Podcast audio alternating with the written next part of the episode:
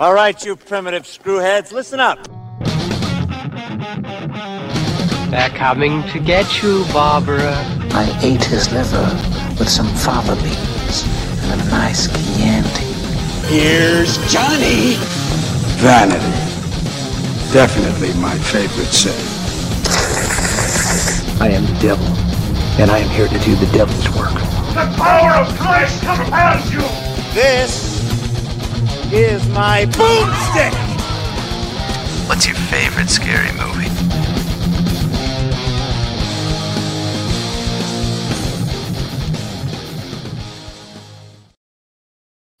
Good evening and welcome to Shiver, a horror movie podcast. I am your host, David, and with me, as usual, is Daniel. How's it going? What up, y'all? And we have a very special guest. I'm so happy that this is finally happening. Uh, we have Ish from the Better Let Me Tell You podcast. Hello, thank you guys for having me on. I, I it's been a long time coming this this episode. yeah um uh for for the listener um better let me tell you is is an amazing podcast uh that you. is also part of the geek bro network and uh ish and i have become pretty good friends over the last couple of years and in um in that time shiver took a hiatus and he kept telling me even before we took a hiatus he's like Yep.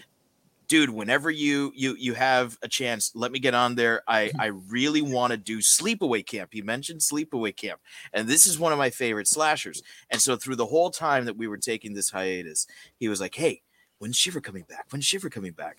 And uh and so we we are finally back and and i swore to you that it would happen and here it is. Um I like that it's happening before The Conjuring. y- yes. Yay. yeah yeah yeah. Um uh but you, you, you'll be back for the conjuring i think. I, I, listen, conjure me up. um so ish do you want to give a little bit of your horror background that's one of the things that we did on our first episode back as we talked about Yeah. um how we got into horror what you know horror means to you you don't have to give a dissertation or anything but right. No, Just a little bit. um, So I've always liked horror movies, um, but I would definitely say that my like deeper dive into horror happened actually while I was living up in New York. Um, I became really, really good friends with this couple, uh, Rick and Joe. And Rick is to say he's a horror fan is putting it mildly. The man has tats of Freddy, Jason, uh, Michael Myers. Actually, one of his tats is even his niece drew a picture of Jason, and he got that as a tat. So that is he- commitment yeah, he is a huge horror fan. So I, you know, at one point I was living across the street for, or across the, the railroad tracks from them, and then eventually just next door. And so it was very sitcom Like I was always, you know, the neighbor, always at their house and having drinks and whatever. And I just became more like into horror because of him, because it would always be like, let's watch this movie, let's watch this movie, let's, you know, and I'd be like, okay, cool. And it just became a Mhm. thing, like where now I sometimes just were will crave a horror movie. Like Mhm. it, it doesn't matter how bad it is. I'll just like I, I just need to see teenagers in peril sometimes, and that's Yeah. just you know it, nothing will satisfy that that itch. Um, and one of those was this movie, Sleepaway Camp. It- I actually saw it for the first time ever, uh, not that long ago. Really, I was in New York from 2013 to like 2016. So, Mhm. um, for the first time, I saw this movie on their couch. I had kind of heard about the movie. I had kind of heard about the twist. Even when you've heard about it, it doesn't prepare you for the execution at the end. No. at all. So, Um, um, spoiler alert: we will be talking about the twist ending to this movie. If That is somehow, 38 years old. yeah, if somehow a, uh, a a a movie that's almost forty years old has um has not managed to be spoiled for you yet, As somebody who was born the year this movie came out, I petition that we do not refer to it as almost 40 again. as a thirty-eight-year-old movie, as a movie As that's been out thirty-eight years, As um, the oldest you- person here, I, I second that. um uh whatever you I'm say older village than this movie. um yeah i um I really recommend that you watch this movie before you listen to to this podcast. It'll um we will ruin the movie for you. Yeah. All right. Yeah. Um so so You've been yeah, warned. just- yeah, you have been warned.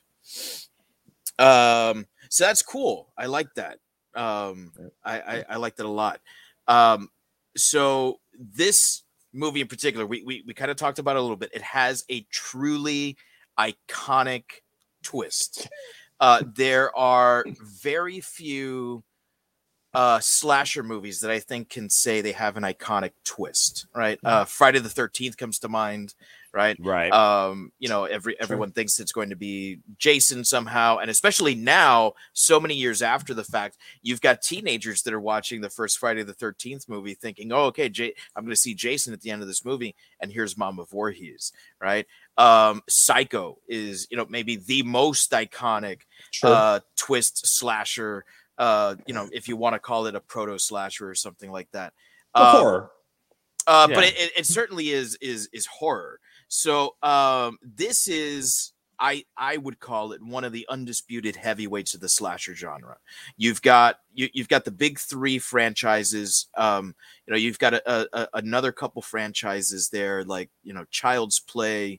Um, but yeah, it's great. Uh, but as far as slashers go, there's there's very few that uh, I think could hold hold its own in the ring with the sleepaway camp franchise because because there's there's more than just this one right? Uh although this is the best one. This so- is it for me. Like yeah I- I- yeah I, I i like two and three. Uh to me it kind of devolves into more standard slasher fare.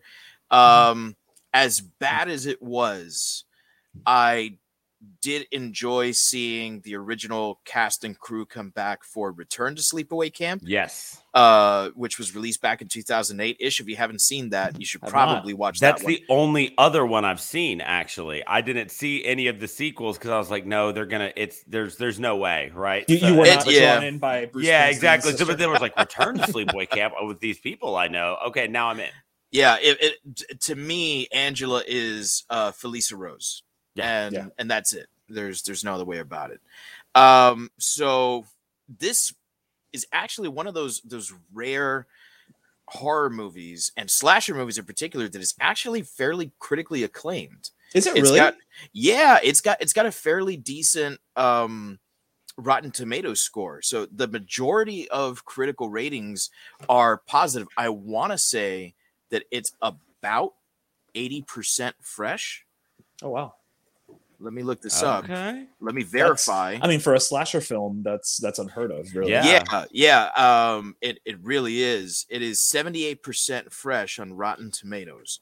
So, um for comparison, Friday the 13th barely breaks the 60s, the 60 percentile on on um Rotten Jo- Tomatoes. Johnny Depp's only good for 70 votes. That's it. So, um Hey, for the record, that's Nightmare on Elm Street. Oh, that that's is- right. yeah, I, I, I didn't I didn't Mm. want to be that guy. Nope. but- Yep, that's that one up. But since Ish is going to be that guy, that is Nightmare on Elm Street. Although that death is so It's iconic. That is yeah, iconic. tru- and truly also- iconic. Uh, when we did on Mount Geekmore, um, our our top four uh, horror movie deaths, that was my number one. It, it should be. Yeah. Yeah. yeah, Actually, now that I think about it, was it the chest burster from Alien? I think that was number one. Yeah. also Yeah. acceptable. Also, yes, I think the only one that may outdo it. So, um, this movie is, you know, fairly well received critically, seventy-eight percent. That's nothing to shake a stick at. Uh, as far as fan fan reception goes, Is Uh, shake you a like stick, that? uh, Shake- a a s- stick Yeah. at it. Is, is, is that Yeah. a spoiler for the end of the movie? Uh, um, the the fans love this movie. I mean, this is one of those things where, um, like pretty much every horror fan that I know who has seen this movie loves this movie. So, um, as sort of like like a like an overall, do you like this movie? Do you think it works as as a as a whole, like as a whole film? Uh, Uh, Daniel, so- we'll start with you. Yeah, so this is a movie um, that I saw when I was in high school. This was a blockbuster I like that VHS cover art pick. Yeah. Um, and so that is how I ended up watching Sleepaway Camp. Uh, so I, I've seen it. I've seen it a couple of times, and it's one that uh, I do like it. I think that there's a lot that really works with it. Uh, I know there are some things we're going to get into uh, later with the casting and some of the directorial decisions and some things like that. Uh, I feel like in a time when slasher films were starting to kind of go off the rails with what they would show after kind of the after some of the ones that we were talking about earlier started to become more popular and they did start to get more into that fantastical ways of killing Mm-hmm. uh sleepaway camp was a movie that took this very you know uh, less is more approach Mm-hmm. and they they would show you kind of what was happening and then the aftermath but maybe not a lot of what was in the middle and uh, that left a lot up to the imagination um, you know, you get to wonder, you know, like it's just like there, there are so many things that are done well with this, uh, with the kills and stuff like that. The story as a whole, uh, from beginning to end, I think it makes a lot of sense as you start to get to the end. Uh, There's one scene in particular that still kind of baffles me. Um, but uh, I think I get what it's about now that I'm an adult. I'm still not 100% sure. Um, but as a whole, yeah, I think the movie works really well. I think it tells a great story. I think it's a lot of fun to watch. I think uh, I think there are a lot of things that that are just done very well to continually set the stage for what's going to happen next. The the sequencing in this movie is is spectacular. And so that's one of the things it, it keeps moving at just the right pace for that, you know, that 90 minute benchmark of what makes a good slasher. Yeah. Nice. Yeah, I, I I will preface this by saying that I genuinely like bad movies. Mhm. Um, I am that I am that gay guy who will just be like, no, but you've got to watch it. It's so horrible. It's wonderful. um, so I, I, I I preface that to say that I really like this movie. All of its faults, but what I really like about this movie is watching it for the first time with someone who has never seen it Yes. because that happened actually uh, in preparation for this. I watched it last night, and I watched it for the first time ever with my boyfriend. And it's like, you know, it, it, it's for all intents and purposes, it's kind of standard slasher fare, right? So up until a certain point, you know, they're kind of watching it like, especially nowadays, you know, you're kind of on your phone. They're kind of whatever. They're not really quite paying attention. But then toward the end, I was like, all right, now pay attention because these are my favorite parts. and afterwards, like that reaction of just like, the fuck did I just watch? is- Yeah. to me that is why i love this movie so much because Mhm. you know like i said it and I, I i don't i don't know if we should just spoil right now the ending of, Sure. you know yeah, go for it. i mean ultimately the, the plot is you know uh, we follow angela and her cousin ricky at sleepaway camp and we find out that you know years ago um, the character of angela was involved in a boating accident with her family including her bro- her younger brother they all died she was raised by ricky's insane aunt who by the way i Oh, so want great. to have dinner with that woman in character. um, and so, you know, then she sends him off to sleepaway camp, whatever. There's a series of murders. You find out at the end that Angela is the murderer, but you find out because Angela, the last, literally the last see, the last frame of the movie is shows Angela fully naked with a dick because apparently when the aunt w- adopted the little boy, she was like, "No, no, I've already got a little boy. That won't do. Now you'll be Angela instead of Peter." So when you watch that ending, because at the end, you know, and I just watched a documentary on the whole movie earlier today too. You know, they obviously could not have a 13 year old girl posing with a strap on. You know, that's just Right. uh, that's just not right um, on so many levels. They created a mask of this girl's face, and then they hired a like some you know college age student. They shaved him down. They paid him, you know, and he's just standing there in all his naked glory with the mask on. But the mask is her face frozen in this like snarled It's this expression. primal scream. Yeah. Yeah. And, yeah, and then and then all you hear is like, "Ah," and it's like, when did she even have that degree of depth to her voice? Like, and that's like, and then it's like, and roll credits. yeah, Yeah. And, and, it, and it freezes on that. And It it rolls Yeah, there's the that credits freeze on frame. top of it. The- Yes. the- well, actually, if you're watching this live, uh, if you're only listening, you can watch this live. You should watch it live. We've got a picture in the background. You can't really see it that well because our faces are kind of covering it. But it, it the, the picture turns green It Oh, goes yeah. into like this sort of like monochrome green, which co- it, it comes out of nowhere, and it's almost as shocking as you know seeing seeing a dick on who you thought was you know a teenage girl this whole time. Yeah, and then it's just like you know, curtain down, like that's it, and then Yeah. that's it. We left we left sleepaway camp, right? And it's just like literally. I remember that's what I say. The first time I ever saw it, I knew the twist, right? But I didn't know how it, how it was revealed. And I remember, you know, having like a, a freaking old fashioned in one hand and just drinking it and putting it down and turning to my friend Rick and being like, "The fuck is going on here?" And then it just it's done, right? Like, and that's it. And so for that reason alone, I recommend watching this movie. There's you you mentioned something dan that i think is interesting it's you know you said that there's not a lot of uh, the, the kills are are you know they're pretty standard fare and and what have you but that's another thing i love about it because this Uh, the killer ultimately is a 13 14 year old girl. The kills are not implausibly achieved by someone that age One of them is. well, no, no, but I'm saying in general, like, in, in- yeah, yeah, that's true. But no, but in general, like, you know, you, you've got, you know, like somebody being, you know, smothered with a pillow, Right. Um, you know, somebody like even when there's a, a, a knife involved, you know, the girl's in the shower and it's, you know, a, an aluminum wall. Like, it- there's, it's feasible that someone that age could theoretically do it. Like, she's not doing Jason style kills. Right. Well, Yeah. and uh, and it also um and you know as as as we go forward with it, they're also um not only plausible as her being able to pull them off, but they make sense as the type of thing that a 13 or 14 year old would Right. think of to Right. kill someone. Um, when you when you look at some of the kills, it's like, oh well, there's a pot of boiling water. I'll make that fall. You know, it's like it's these are things that all make sense for Right. someone that age, whether or not they are some sort of you know just just absolute you know a, a, a depths of insanity don't know what's going on Right. you know like they all make sense as something that you could come up with in that moment Can we also talk about that pot, pot of boiling water? Like that thing, that pot was like six feet tall.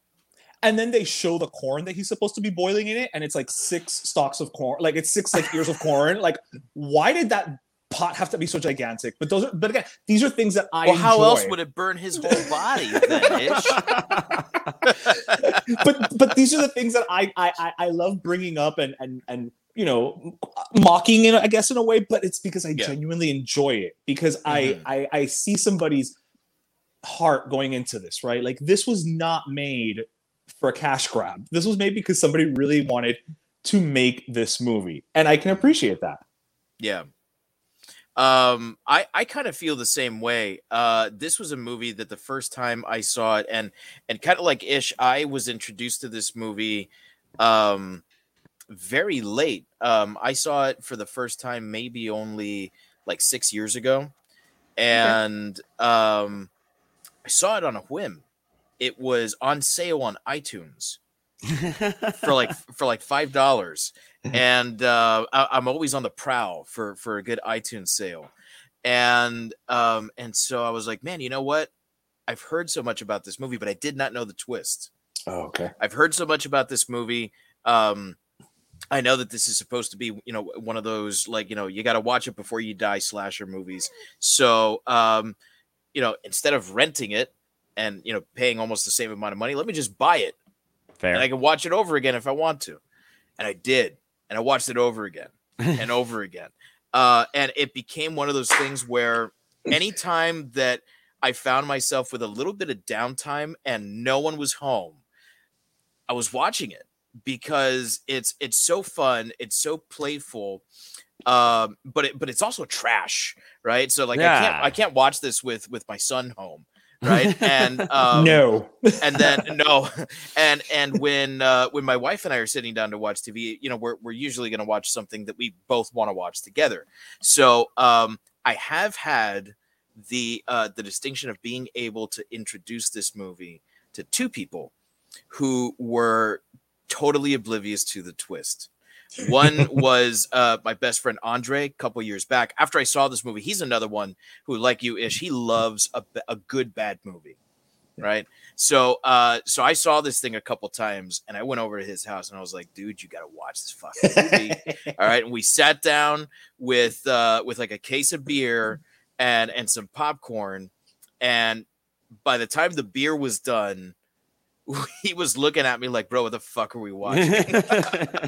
but he was laughing his ass off. He loved the movie. And when, when it was finally over, he looked at me and he was like, that is one of the best slasher movies I've ever seen because it's so campy. Yeah. And that's that's one of the things that I think this movie gets is that uh, a horror movie that takes itself seriously um, has to deliver on all fronts. So if if you're going to be as serious as Halloween, right? You have to deliver like Halloween does, right? Um, which is why I think you get movies like the Friday the 13th franchise has where they're tongue in cheek, where they're self-aware, where they're they're they're going to up that camp factor to make it fun for you.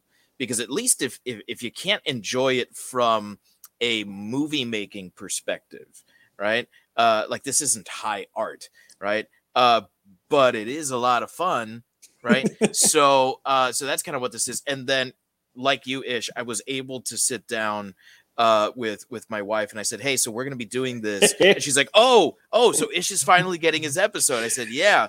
And I said, "Do you want to watch this with me?" And I'm pretty sure it's only be it's only because it was your episode. And she was like, "Yeah, yeah, I'll, I'll, I'll watch this with you," even though she's a big fan of horror.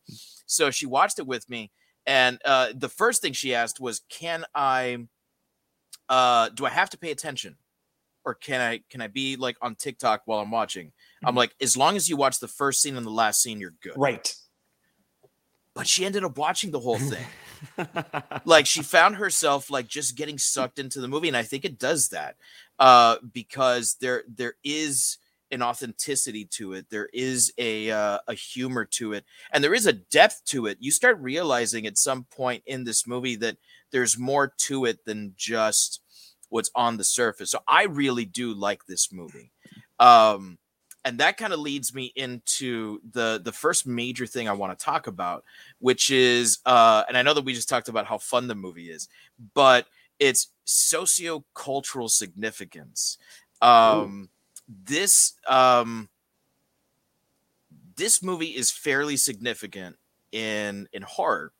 Um, whether it was done purposely or by by virtue of simply wanting to shock the audience, right? Um, the director Robert uh, Hiltzik uh, made a movie that is significant in in in the pantheon of of of, of horror and and slashers, which are typically not very um, conscious of uh, of what's going on in society, right?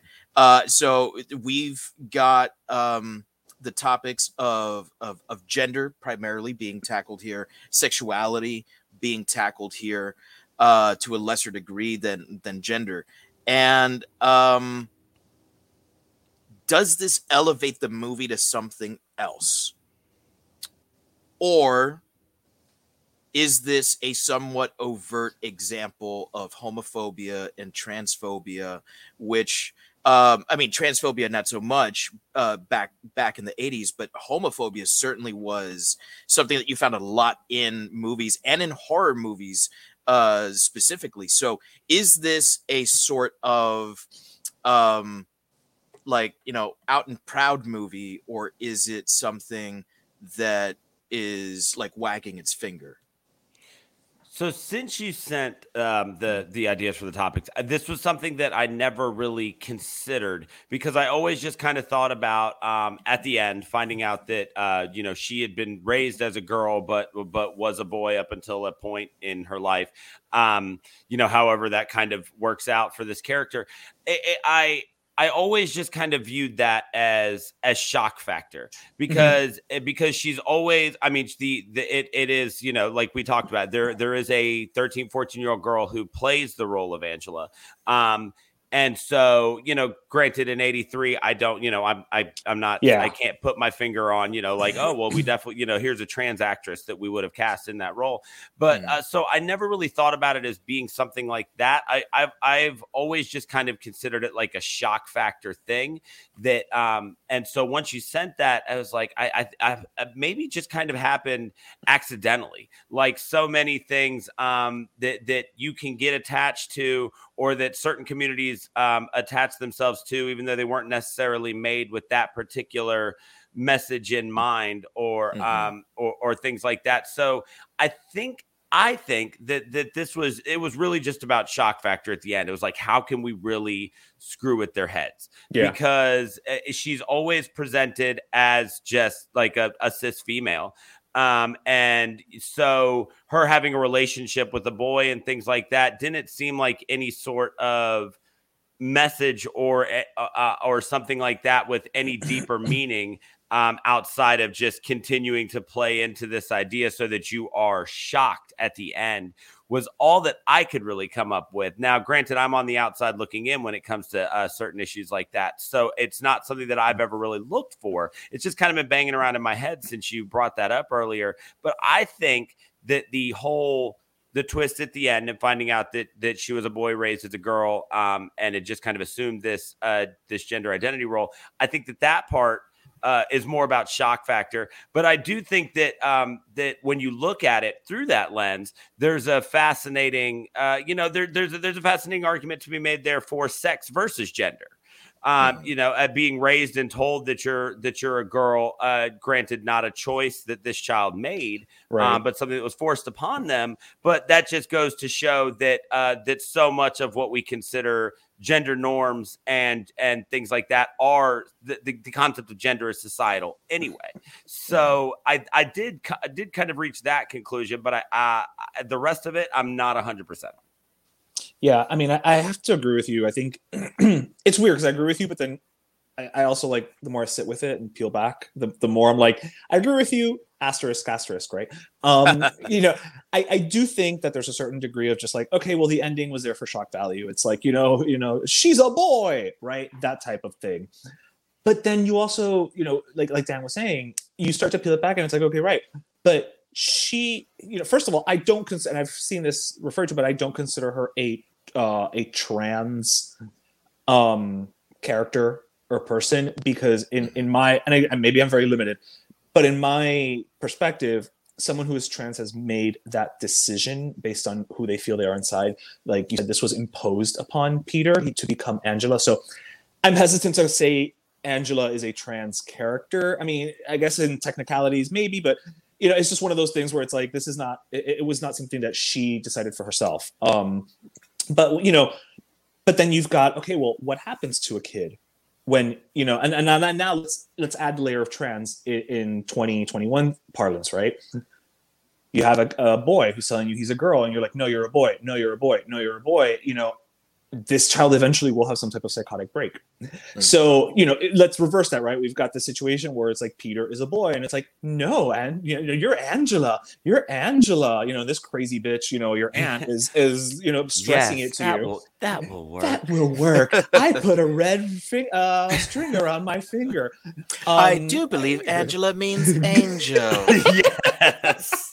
So yes, I believe it does. And let's be honest, any of us living with that woman would have broken. Like, kudos to Ricky for being halfway normal. Yeah, and, and yeah. not like, not at all being the actual psycho. Well, there Um, there is there is a theory, and it's just a theory because uh, it's um it's not really suggested by the finale of the movie, but there is a theory that Ricky was in on it, and that Yeah, Ricky mm. was actually um helping I don't think so. Angela. I don't think so.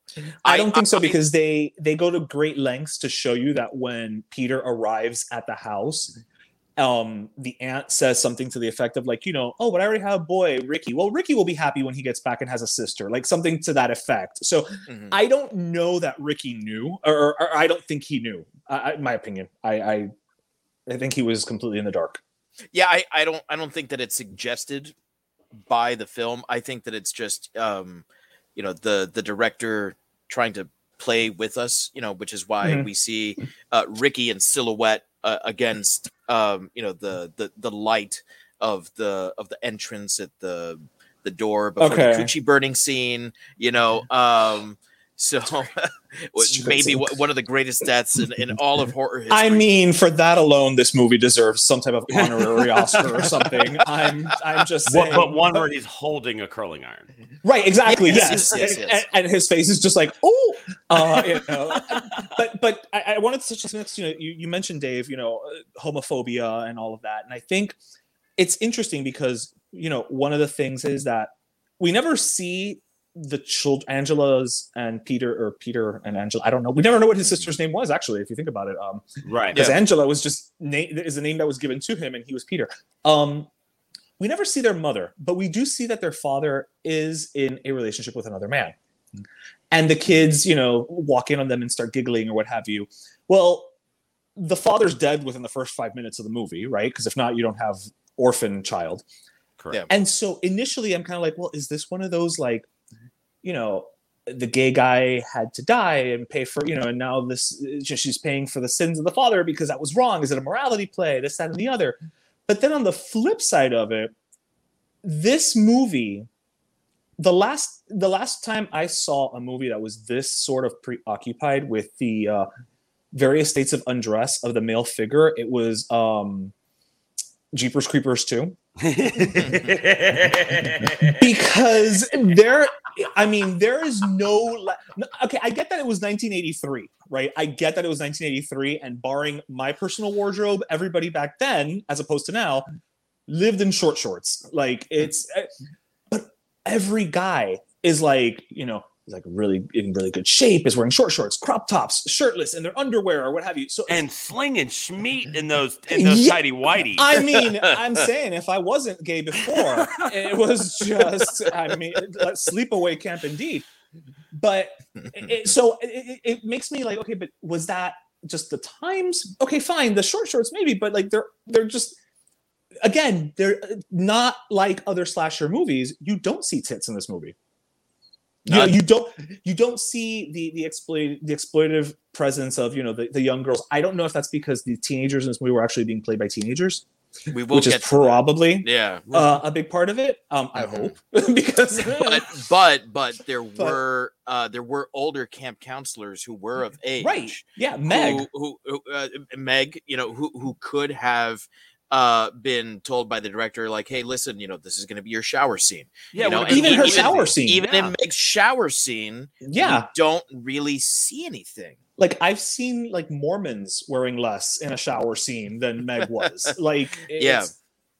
yeah. So I, I- I don't, I, I don't know that I have the, the clear answer, but I, I can definitely see why this has become a sort of LGBT cult iconic horror classic. You know, because Mhm. at the end of the day, that's a community that doesn't really have many horror icons. right You know, if you stop and think about it, it's at best we've got what Sharon Stone in Basic Instinct. That's a thriller. I don't consider that a horror movie. And then if you want to, and if you want to get creative, maybe Freddy Krueger because he's equal opportunity. So like, like, and I don't even think Freddy's bi. I think he's just slutty. Um, you know, it's, it's just hand Freddy. Yeah, exactly. he he's Pandremusel.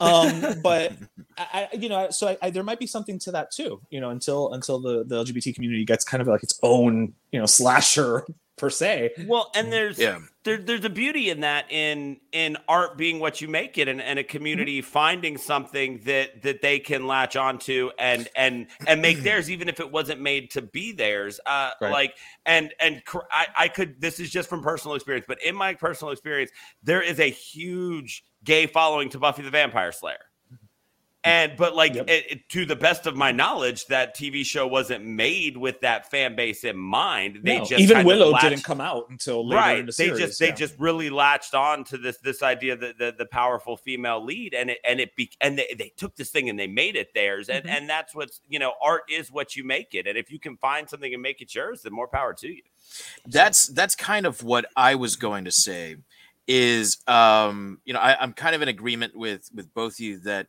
I don't think Robert Hiltzik had this in mind when he made the movie. Um he says in an interview that um he had a beginning and an end when he when when he first started writing this movie and the rest just kind of wrote itself um and he wanted to make a movie that left the audience where the final frame of the film left the audience in shock so that as they were leaving the, the theater they would be shocked Mission as opposed as as opposed to um Friday the 13th where the shock comes and then there's a chase or Psycho where the shock comes Hmm. and then there's a chase This there is no chase. The chase occurs before the shock, right? The whole scene where uh where the owner of the camp, I forget his name, uh, Mel. uh, uh, Mel, yeah, basically beats Ricky to death, you know, near death. Um that whole scene is is very frantic. The tension is over by the time they get to her, right? Yeah. Uh, because they know she's the killer. They know that it's her because they have found Ricky, and it can't possibly be Ricky. Well, no, but they don't. They still don't know it's her. They're just Because- looking for her because she's missing. Right, because they found Meg is dead and somebody else. Oh, and the children had been murdered as well on the camping trip. So You know, They y- don't you're know right. it's her. They don't know. We, the audience, know. Yes. At that point, we, the audience, know that that that it's her and that it isn't Ricky.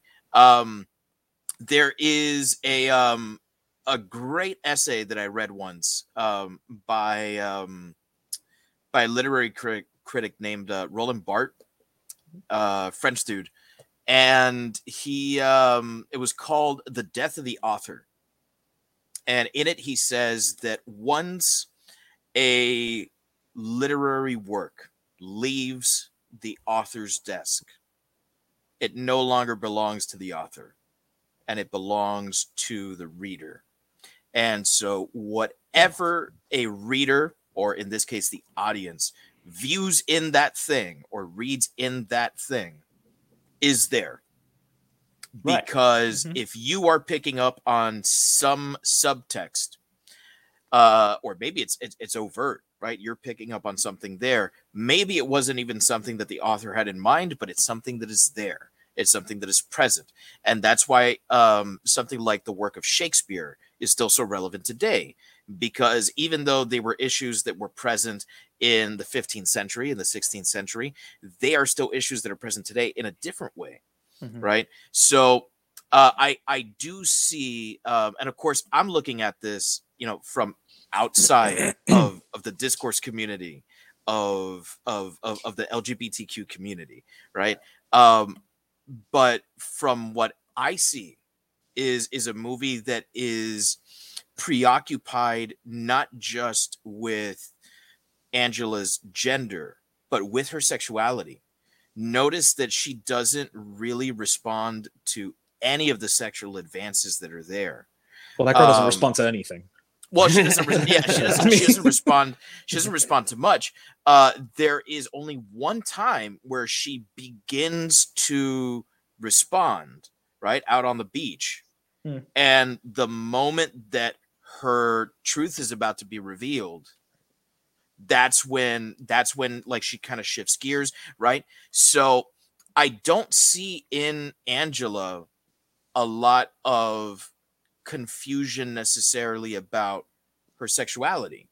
Um, I do see it about her gender, where she doesn't really understand whether she is internally a boy or a girl. Mm-hmm. Whereas I hmm. don't think that she really sees herself as um or himself, right? Peter doesn't see Right. himself as gay because he's not really into what's going on, right? And when he's he's in that moment as Angela, and then once he realizes shit, Peter's about to be revealed, snaps out of it and says, "Why can't hmm. I can't I can't do this right now?" So uh, I I you know, a lot has been said about the uh, how you know gender and sexuality need to be treated as as two different um yeah, they are. uh, two two different topics entirely. Um, and and I think that we see that going on with Angela. So I, I totally understand why this is something that has been embraced by that community because I mean, how can it not? It's it's a movie that even broaches the subject in in a a genre that never does. and a time when that again to your Oh, point, yeah. like, like was it intentional? Eh, you can make the argument either way, right? Because we don't know. Right. But it still was done in 1983. Like, don't you know? You, you can't lose sight of that. And and no matter how clunky it was or, or may have been, like, I don't know that this movie would even get made nowadays. I, don't don't, think think, so. that Yeah. that you could make. No, because you number well number one it, it, it, would, it would have like an all star cast and it would be weird, but I think now also there's there's this feeling of you know when any underrepresented um, you know community finally gets its chance in the spotlight, it has to be uber positive and uber um, you know the best light possible so i don't even think that you would be allowed to have a trans you know serial killer right because it, it just and again it's it's very it's fraught with a lot of things but you know it's like well that just further reinforces what people think that they're a danger and they're going to kill our Right. children Yeah, So, it's like, the, the villainization of, Right, of a right. minority group. Yeah, right so i don't even know Um, that that could happen nowadays just from that perspective forget Yeah. having it remade you know A- Andy says uh, this is seriously taboo, and Mm-hmm. and and I agree. Um, it, it it is it is something taboo. You know, you you don't.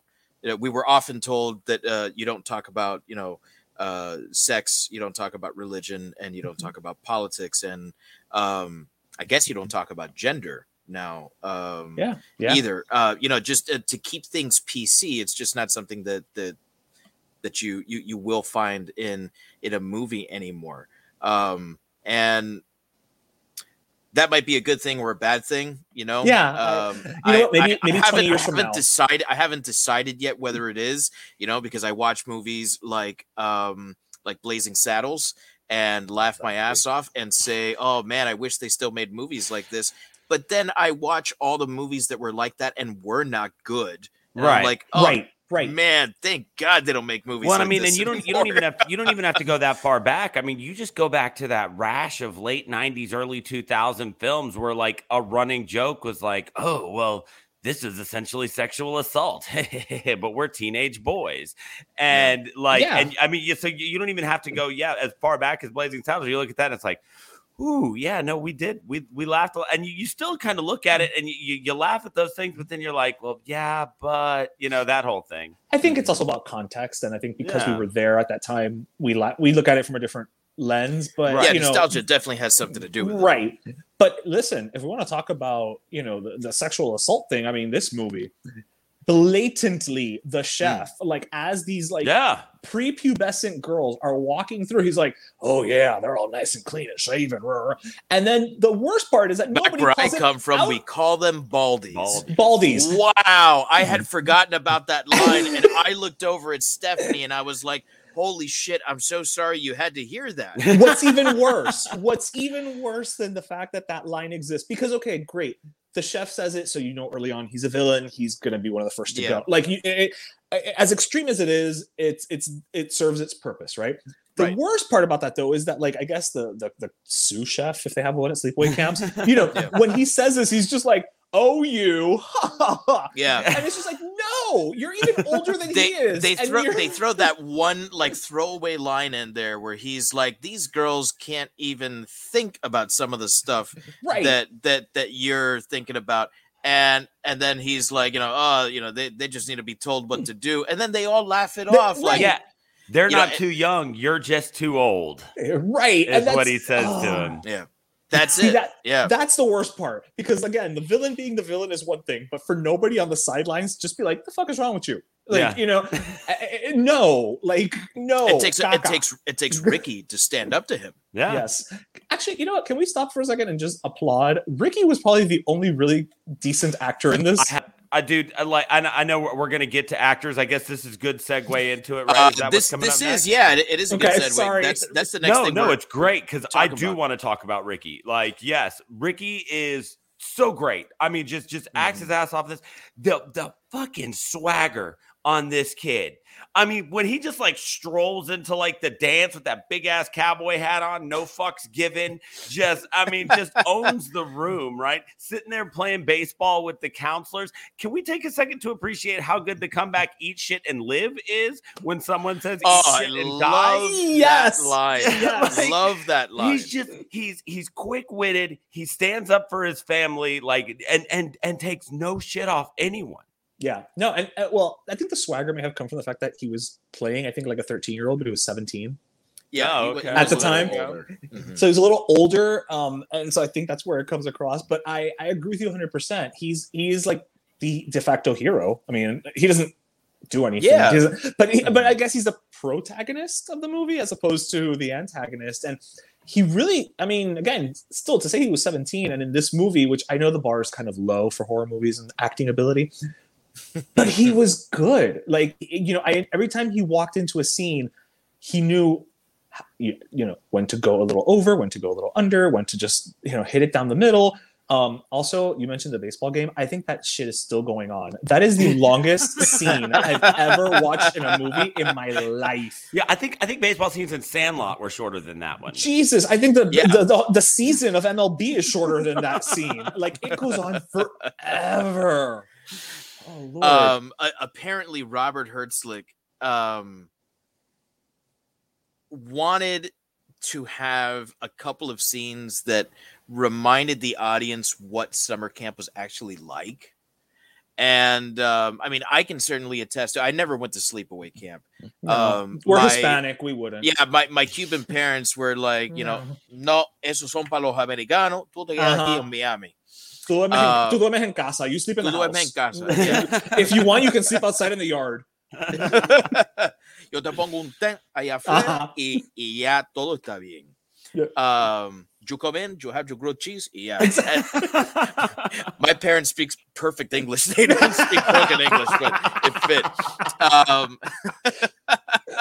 um, so uh, yeah, he, he wanted to have some of that authenticity of like of, of summer camp and that's one of the things that you do in camp is you're gonna go outside you're gonna play football you're gonna play baseball you're gonna do these things and um There were even moments that if you if you took the horror elements out of it, it almost seemed like it was it could be like a coming of age movie almost. Yeah. yeah Yeah. You know, it, it- the interaction again because the kids are kids and you know they're just uh, they're they're you know having little adventures or whatever and and yeah, I guess I guess the baseball scene adds to that. You know, just they're they're kids being kids.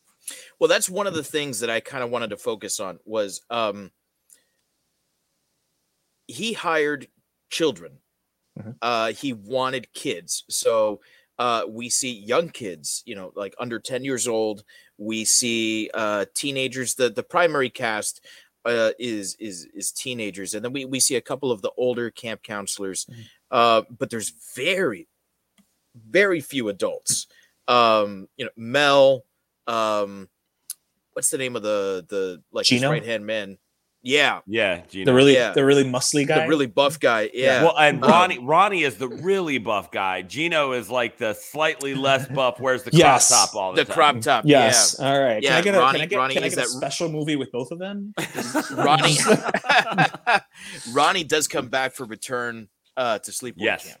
Still juiced. Um, he's still juiced. Yeah, and still looks good. Still looks good in those shorts. Yeah. um. So uh, that's and and the police officer with that awful, Mustache. awful mustache. uh, that's that's pretty much it as far as adults go. Yeah. Uh, and- Yeah. uh, they're they're all kids. Uh, do you think that adds something to Mm-hmm. the movie, or did it detract from uh, from it at points? Like, was was the acting bad because they were kids and therefore like sucked you out of the movie, or did the fact that they were children add like an element of realism? So I'm not going to say the acting was bad. Uh, you know, I think that them being children, I think that where we get the best feel for them being children playing into these roles coming across more naturally are any sort of scenes with anything romantic happening. Like because they were using teenagers, they perfectly captured that awkwardness of getting mm-hmm. a first kiss or like you know make just just making out and like the oh why is it so wet? and like the and just and the and and just the little the little pet kisses and stuff like that where it's like these are obviously like kids like it was it was every that moment it, those moments when you are a teenager are so painfully awkward and Yeah. because they cast teenagers to do these painfully awkward moments i don't you know they weren't having to act that was probably pretty awkward for them and Probably that comes kiss. across yeah that comes across beautifully because of that choice to use that that that's my biggest takeaway honestly when it comes to the the using the kids like yeah they, they shoot off at the mouth at, at each other and stuff like that you know the fights are real juvenile you know they're just kind of rolling around on the floor in a clump but man those those romantic scenes um are really when you're like yeah these are teenagers Yeah. Yeah. Same. It's it's it, it actually adds to it. I would say Mhm. overall because you know, how many times have we seen this where, you know, we're watching like a Friday the 13th or, or what have you, you know, they're like, oh, we're going to camp. And I'm like, really? Aren't you 42? like, why are you like, like, shouldn't you be like signing up for AARP at this point? Like, not going to sleepaway camp? and so the fact that they are kids, you know, it lends a certain believability. And, and that's why you can have those scenes where they're just getting into like, yeah, they're doing stupid shit with each other or the baseball scene or what have you, you know, The water balloon scene, the yeah, water stuff, balloon stuff scene like that. it's Yeah. Where and, and I'm sorry, Angela, I know you got mental issues going on there, but that was one water balloon, and she went down like if she had been hurled a bucket of rocks. Like and then Mel goes, "You could take You out an eye. out her eye. Pump the brakes." with what? with what? But I, I think it it adds to it, and then. I will say though that it, it kind of makes me feel a little bad when I just wind up like really hating some of these children. Right. you know because like from the beginning you're just like okay judy needs to die and then Well, I, I was going be to say, you know, so, like Meg and Judy kind of deserve the hate. well meg know. more so because meg was a counselor meaning that she was Yeah. what like maybe closer to 18 than, than Right. i mean she shakes angela at one point where it's just like "Uh, woman control yourself you're getting paid to do this like calm down and then we find out that she's like got a thing for mel which is really weird So Uh, weird. Okay, so I don't think that Meg had a thing for Mel. I think that Oh. Meg thought, whether or not it was true, that Mel was someone who was who could be used as a sugar daddy. okay still but mel she was let's let's say she was 19 like let's put her a year over the legal limit right? Okay. Mhm. mel was what in his early 200s um yeah yeah somewhere around there. Like if you had if you had told me that she was like you know trying to trying to get it on with um with this guy the ronnie the, the you know Ronnie, you could tell he was uh-huh. maybe in, he was maybe in his late 20s or late 30s, right? Like somebody a little like older but you know still kind of like okay i get it but it's like yo I mean, she's like the original Anna Nicole. If if if that's what if that's what happened, if you're, what you're saying is what happened, you know. She, I mean, uh, okay, go on, Meg, with your bad self, but mm, no, I, I'm not saying I would have. All, all I'm saying- Lies.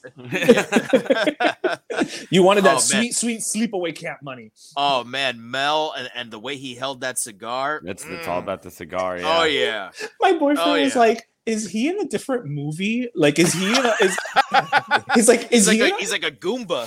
yeah, he's like, "Why is this mafia guy in this movie? Like, what is this?" um yeah um, uh, also it, it- i thought it was really creepy one of the creepiest things and I, I thought it was really good of the guy who played mel to do this when um like he's he's all prepared for the for his you know date his big date with meg Yeah. Um someone tells him that meg went to the showers he goes to the shower he sees her dead. Before he leaves right he says oh i'll get him meg i'll get him.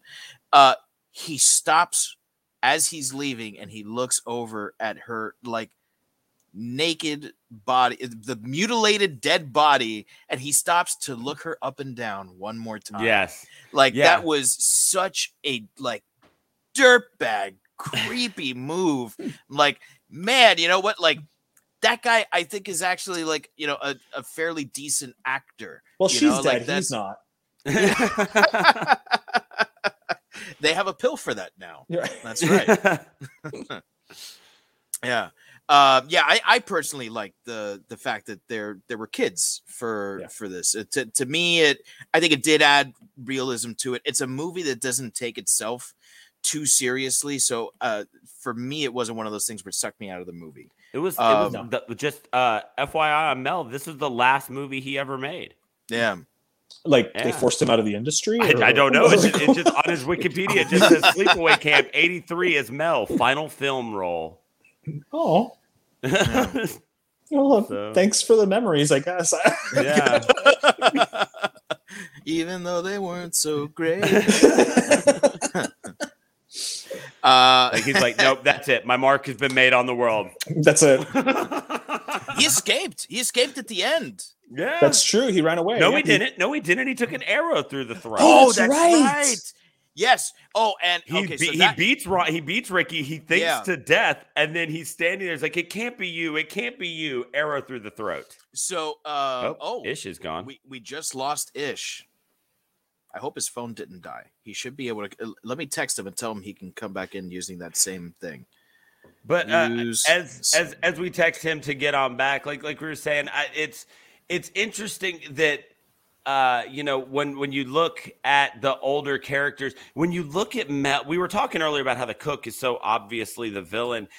It's weird and hard to kind of tell whether we're supposed to feel like Mel is like he's like he's like villain light, right? Like until until Yeah. he beats a child to death. Until the end, But yeah. yeah, Right, but right. like but up But he until thinks he's that doing the right thing at that point, though. Right. He does think he's doing the right thing, but and then up until that moment, it's like, all right, so you're you're you're an asshole who's more worried about his money than the fact that kids are dying here. Yeah. You can't you can't be um forcing guys like Ronnie to keep their mouths shut Right. uh while, while the police are there and inquiring about what happened and then at the last minute decide you're going to take the law into your own hand and and and believe that you are beating a child to death Listen, that's say, just what they "Oh, do. I gotta get out of here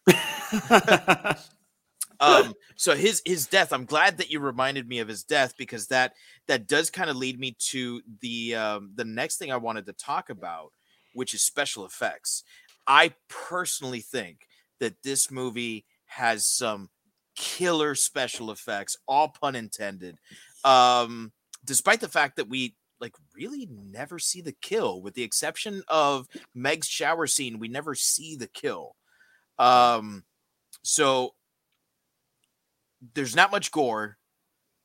This is a genre or a subgenre where gore is like like a movie lives and dies by gore, right? Like you know, especially for an R-rated one.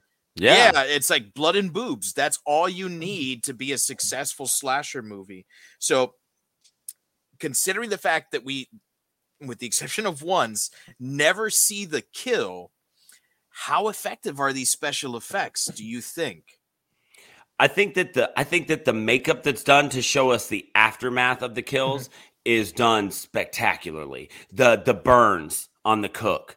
I mean, like you could That's great. feel you can feel Yeah. how bad that must hurt because you Yeah. can see the skin peeling off. Um you when can they also you can also see uh like the the welts that are starting to form on him, Yeah. right uh it- it- they they they pumped like air through through uh, i think he said it was uh the special effects guy said in an interview it was like gelatin or something like that um and Yeah, so they right. they yeah so, so they would make these these boils like come up and and like subside as he was like breathing and shouting and it added like a real sense of realism i was watching this on like a fairly large tv and i was like damn that looks pretty good yeah, I You mean, know, like for, there's for like, pustules. Yeah i mean like there, there's you know there, there's a lot of really good ones but man like watching it again this time and, and keeping that in mind like okay like we're gonna be talking about special effects like that was the one that just i was like ah like the way like i said just the way that when you just see his hand shoot up and then you see his face and it's just it's not just like you know just painted red or overt you know just like Right. oh it burned to the bone like you can see it looks like skin blistering and separating and peeling and if you've ever had a second degree burn, like you could Mhm. feel that scene. yeah Yeah, but I, I'll, I'll say like to the opposite end of the spectrum um you know you've got the one kid who who's killed under the canoe and while the effect looks good right like when they uncover him i mean you know they got the snake coming out of his mouth or whatever my issue is that when they uncover him this literally happened like maybe six hours ago and that body looks like it's been in the river for a week and a half. Like Yeah. so it's one of those things where it's like like you said like with, with the with the, the burns it's perfect right? Because it looks like it would and it's not but then on the flip side you've got this kid who like just drowned and he looks like he's been floating in there you know since three summers ago and they just found him now under the canoe. So it's a little it's a little all over the place and again i know Yeah. in this genre you Well, have to I go mean, big or the- go home the the burns the burns as well like if some if a pot of boiling water had just fallen on him he would just be red right Yeah. those you know enough. the the the burns themselves wouldn't have formed until i mean it, it would have taken not very long you know, a time, uh, just a just a couple of minutes, but it, he would not have looked like that. He would have looked like that eventually. But I feel like that's Um, more believable, even with that quick, yeah, even in that quick period of time versus this poor guy, you know, who dropped. Well, and uh, like like the bees too, uh, or lack Yeah. thereof. uh right we don't we don't see a single bee until the guy's dead right um but it, like you would not have looked that way after approximately what, what was it 10 seconds of being attacked Yeah, by, yeah, by and I- bees I've I've seen someone with a severe bee allergy bee stung, and it does it. I mean, it it it swells up pretty quickly. But yeah, he had like the big like festering like boil like here Yeah. on his arm and stuff that had already started.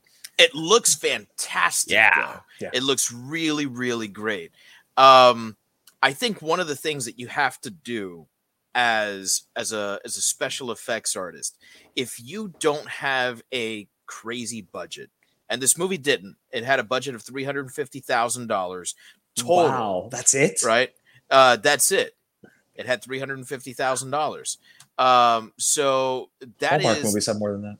yeah, uh, that's that's not a huge budget. That's around what um, Sam Raimi made Evil Dead for. Okay. So, Okay. um, if you don't have a big budget, I think you have to know how to use your special effects, Mhm. and Yeah. and you either choose to go all in on like one or two effects, um, or you can choose not to show the kill, which is the most expensive part of the effect. Right, creating that effect is going to be way more expensive than showing the aftermath. And I think that they were like judicious in choosing when we're going to show the kill, right? Like showing her getting stabbed in the back. That's not a very expensive or, or, or Mhm. fancy effect to do. Right. Especially the way they shot it. yeah, let's say 'cause we Especially didn't the have way to they see it shot it, ripping yeah. through the skin or anything like that. Exactly. So um so that's that's a, a very like cheap effect to pull off. Everything else, it's like, you know what, let's put a decent amount of money into making the after effect look good. And between us hearing them scream, right, and seeing the buildup, and then cutting to, hey, so this is what happened to them in our minds. wh- Yeah. What we're picturing is maybe even worse than what they could have shown you with an unlimited budget. Yeah. Well, that's when you get, you know, Judy's death, right? Which is, Yes. Just I, I mean, it's also the way. I mean, obviously, it had to be right because again, Right. we're talking that they use children first of all. But Yeah. you know, I mean, for those who've not seen the movie, Judy is essentially smothered with a pillow. While Angela takes Judy's curling iron that she was just using, so it is Right. hot, and shoves it up her cooch. and that's the end of and then and then she just like yeah it- it- it- you know what you, you, you who likes their roast beef uh heated up and but you know then she just moves the, the bed a little bit away from the wall and like all you see is judy's feet getting like dunk dunk like falling and then the bed Yeah. gets pushed over and well they'll find her eventually who cares Yeah. you know? but but you and know it's what's brutal. It's Yeah. brutal. You you Like, you, think about you that death. wince and like I I don't have a vagina and yet I No. was having phantom pain. yeah. yeah exactly exactly like stop Yeah, and just yeah. Think about that and you know nowadays i wonder if they were to do some a death like that if you know with all this torture porn and the saw movies and all that Mhm. if it would probably obviously you would never get that graphic like i don't think they would actually show like the insertion Eli Roth would.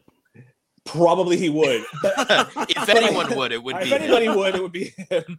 But I think they would get a lot closer to showing it like going like between the woman's legs. You know, Yeah. if nothing else, like it would be more overt about like, hey, hey, oh, oh, no, no, wait, wait, I'm gonna show you because I don't think you're smart enough to figure it out on your own. Like I'm gonna walk you, take you by the hand, and and, and show you this. You know, I'm, so I'm, I'm sitting there watching it, and I was, I was watching it on my phone because the kids were around and stuff. So I'm watching it on my phone. I got my Bluetooth headphones in, and my wife is folding laundry, and I just took an earpiece out, and I was like, "This girl just got a curling iron shoved in her cooch." And she was like, "Oh my god, what are you watching? What does that even look like?" And I was like, I, "It was it was silhouetted, but it sounded bad." I could probably draw you a picture. You got some crayons? there's got to be an easier way to straighten your pubes. yeah. um and then we we mentioned it earlier, but I, I think one of the most effective uh special effects is um Angela's face at the end of the movie, Yeah. right? Um uh, like you mentioned, Ish, it was like a, a cast of her face, but they they didn't make a mask because uh, they kind of had the foresight to think uh, this is going to be worn by a man, right? Um, whose face is probably going to be wider than Angela's, right? She's a uh, how old was she? 13, She was 14 year old girl fourteen. Yeah.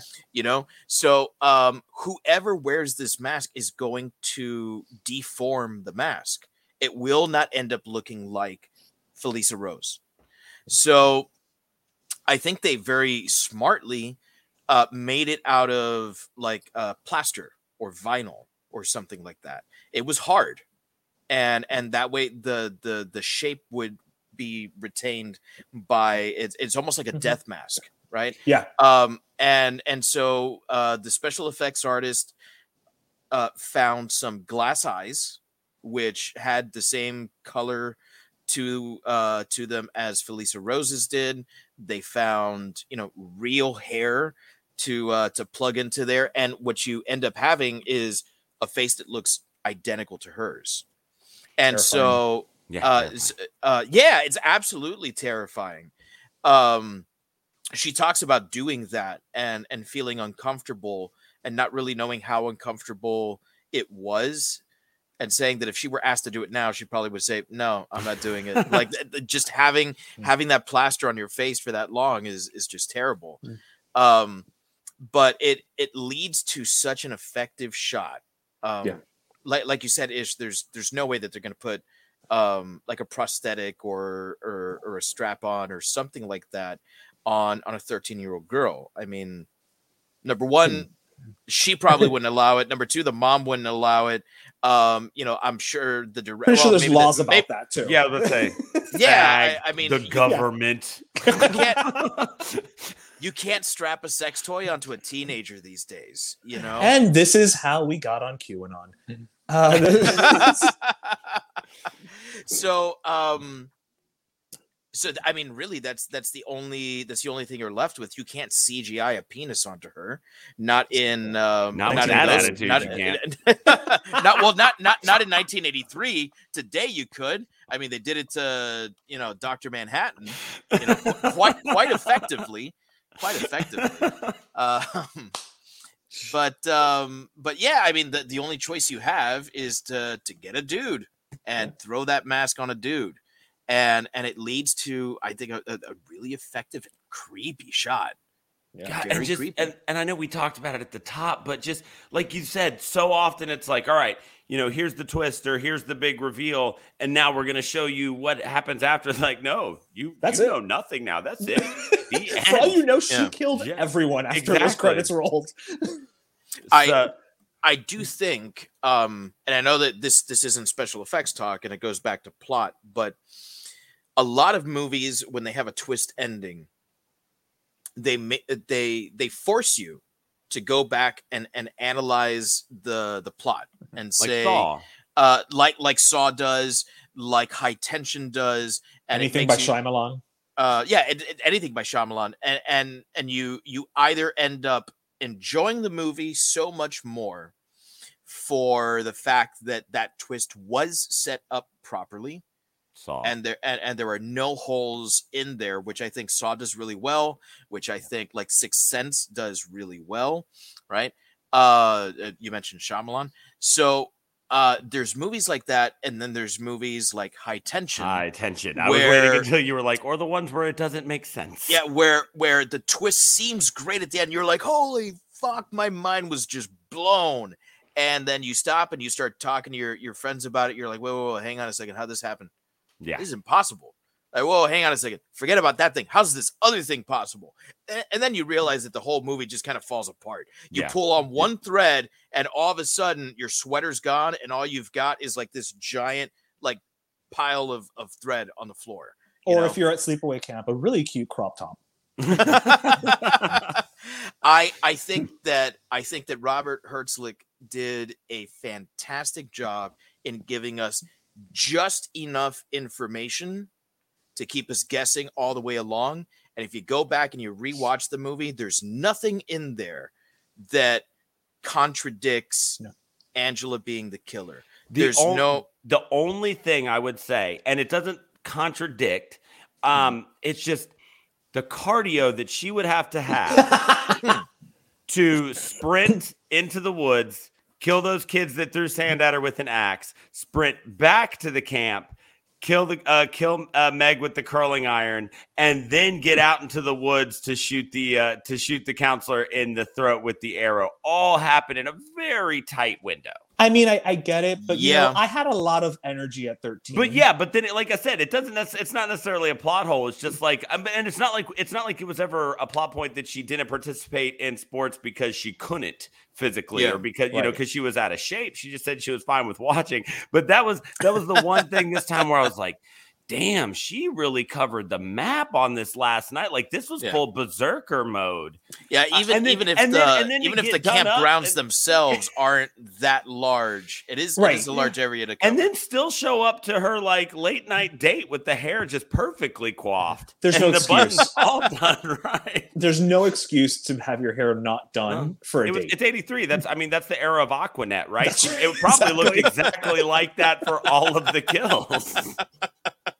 and Oh, no man. blood Yeah, because it acted as like a nice shield. because Yeah, it's yeah. scotch guarded. right.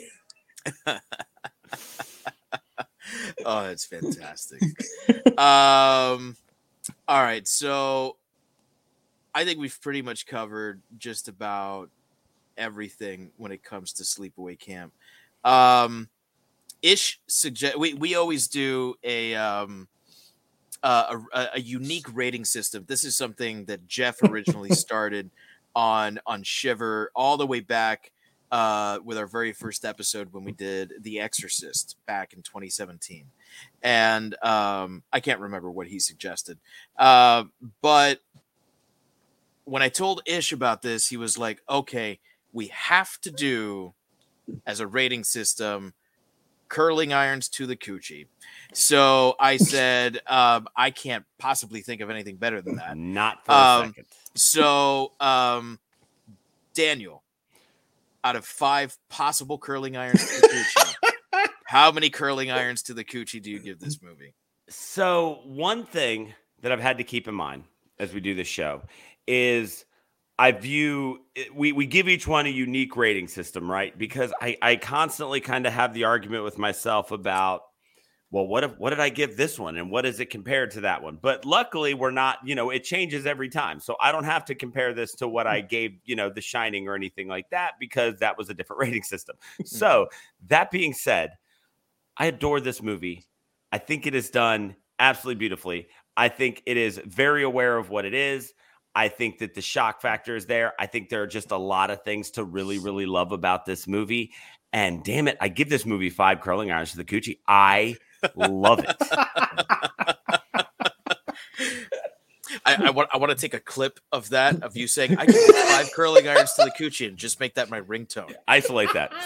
Isolate that. you hear that, Neri? Uh, go ahead and edit that out. Um, he's not here that we know of. that we know of. Yeah. uh, Ish, what about you? Oh man. So okay, I I love this movie. So I almost want to like I, I want to give it five, you know, five five curling irons to the coochie just from from a nostalgia and just like again, I love you know movies that are not quote unquote good, and I also love any movie where the teenager could feasibly either be eleven or thirty six. Um.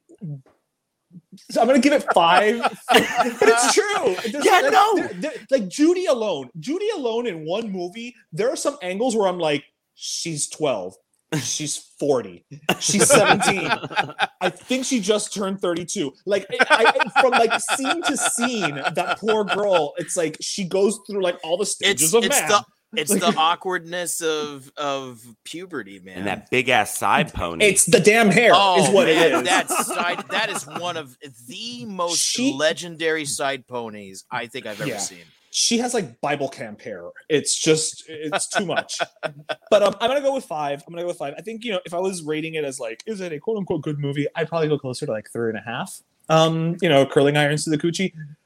but five curling irons out of Yeah. five to the cooch because it is what it is and it and it knows it. I don't think at any moment it tries to be anything more, anything less. And if you just go along for the ride, you won't be disappointed.